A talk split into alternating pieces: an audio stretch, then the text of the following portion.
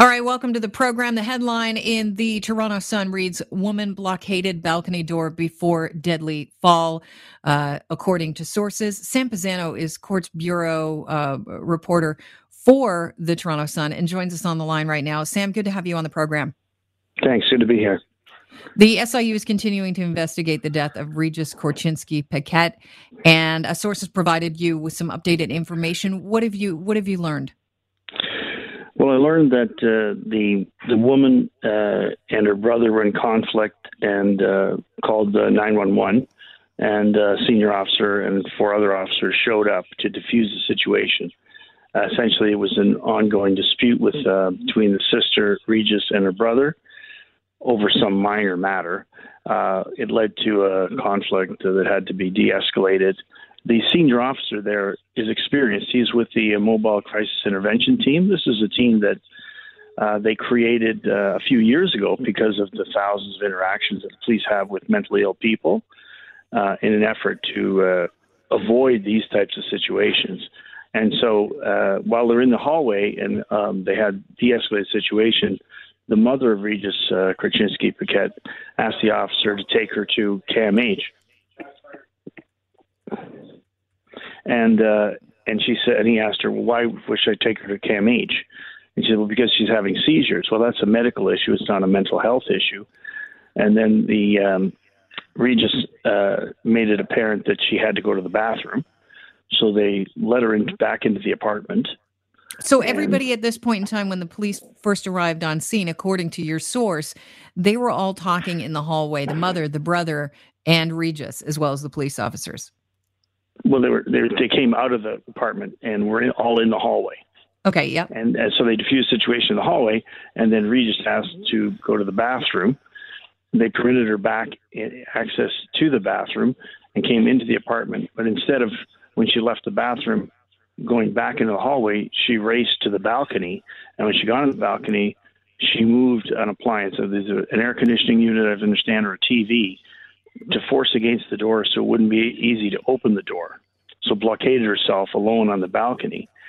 And the senior officer told all the officers, like, don't rush the door. Um, you know, she's in a uh, whatever panic kind of state she's in. It's better we de-escalate the situation by staying inside the apartment. Now, one of the officers looked through the window and he saw her hand on the railing. Well, she's afraid. Well, what's she doing? So, one of the junior officers went to the neighboring apartment balcony and by the time he got to the balcony, got access, could see the the balcony where she was on, she was gone. And so she, had, I, they believe that she had tried to go from one balcony to the next balcony by herself, and slipped to her death. So the officer that that told the other officers, um, according to your source, uh, that told the other officers to stay put and don't head out to the balcony, just leave her out there while I defuse the situation. Uh, that senior officer was trained in mental health. Right. He was had spent three and a half years the MCIT unit. This is a partnership between Toronto Police and some hospitals with a mental health uh, nurse who who are, usually have the first providers.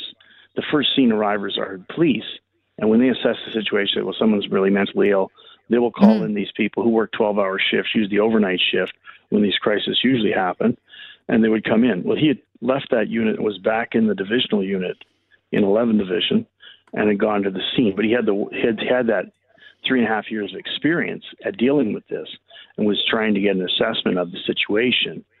And the mother said, you know, she's having seizures. Right. Yeah. Maybe a more fulsome answer, but you know, she has you know mental health issues. Uh, but I mean, the way it happened. I mean, if someone desperately says they have to go to the bathroom, you, you, it seems inhumane to say you're not going to let them go to the bathroom. So did your sources? Did your sources give you any uh, uh, details on how long she was on that balcony? No, just that they couldn't. They didn't try to open the door. He ordered them to, you know, stand back mm-hmm. to the door. They looked through the through the uh, window and could see her hand on the balcony. So afraid she was trying to what was she trying to do with her hand on the balcony? Um, I guess the assumption is that she had already stepped over onto the edge and she's had her hand on it. So they're afraid. So they, they I guess they were trying to go to the other balcony to tell her to stay put. And you talk her back into the apartment. yeah, and you could you could see how there's a challenge there because you've got to knock on the door to get access to the other apartment. It's not like you can just run in and run into the no into the people, uh, yeah. the balcony. So it's going to take time, and if time is of the essence, you can see how something can go uh, very very wrong in this situation and and tragically. Um, the SIU is continuing to investigate this um, case, and so usually we hear nothing, not a peep. Why is it? You know, it's presumably your sources they sound like they're Toronto uh, in the Toronto Police. Why is it that we're hearing from them now when we don't normally? Uh, we're well, the, the SIU is in charge of the investigation. They're trying to, you know, to preserve the investigation. They don't want leaks to the media. Pardon me. Uh, so they have to isolate each each witness, and they're, they're in the process of interviewing the family and getting other witnesses. They have an independent witness at the scene and they have the police officers. All those have been interviewed at that present, and they're going through the process. I, normally, you, you don't get even with police investigations. They only give you so much information because the more information that appears in the press, the more it can contaminate future witnesses. But they can read my story and then build their version of events on what they read in the newspaper. So it's disadvantageous for investigators to leak information to the newspapers because you're trying to keep the person pristine. If you want to be able to filter out who's telling the truth, who's not, which details corroborate which version of events you eventually believe or, or disbelieve, you need to keep the process pristine. Well, presuming, and I am presuming because I don't know what the who the source is here that provided you with information, but if they are the Toronto Police or members of the Toronto Police Force, then they they want a story to get out. I think my, my I've broken many stories for the Sun over the years. Uh, my sources are usually accurate, and mm-hmm. I, I have reason to believe it. I mean, there were the people who the people inside the apartment. She's on the outside for a brief time, and then she's on the ground.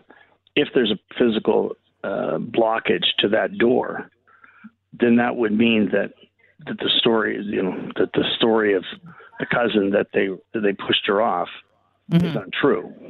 The the interesting thing about that cousin is the cousin presumably wasn't there. It was just the mother, the brother, and the daughter. You know, it's unfortunate that this incident happens at a time when there's blatant police brutality resulting in innocent black men's death in the United States.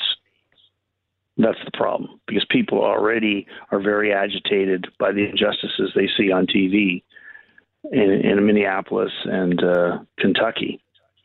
Is that why you felt that it was important to get this story out and what your sources are telling you now in order to make sure that uh, people are, uh, you know, informed with what your source is saying so that they don't, that calmer heads prevail?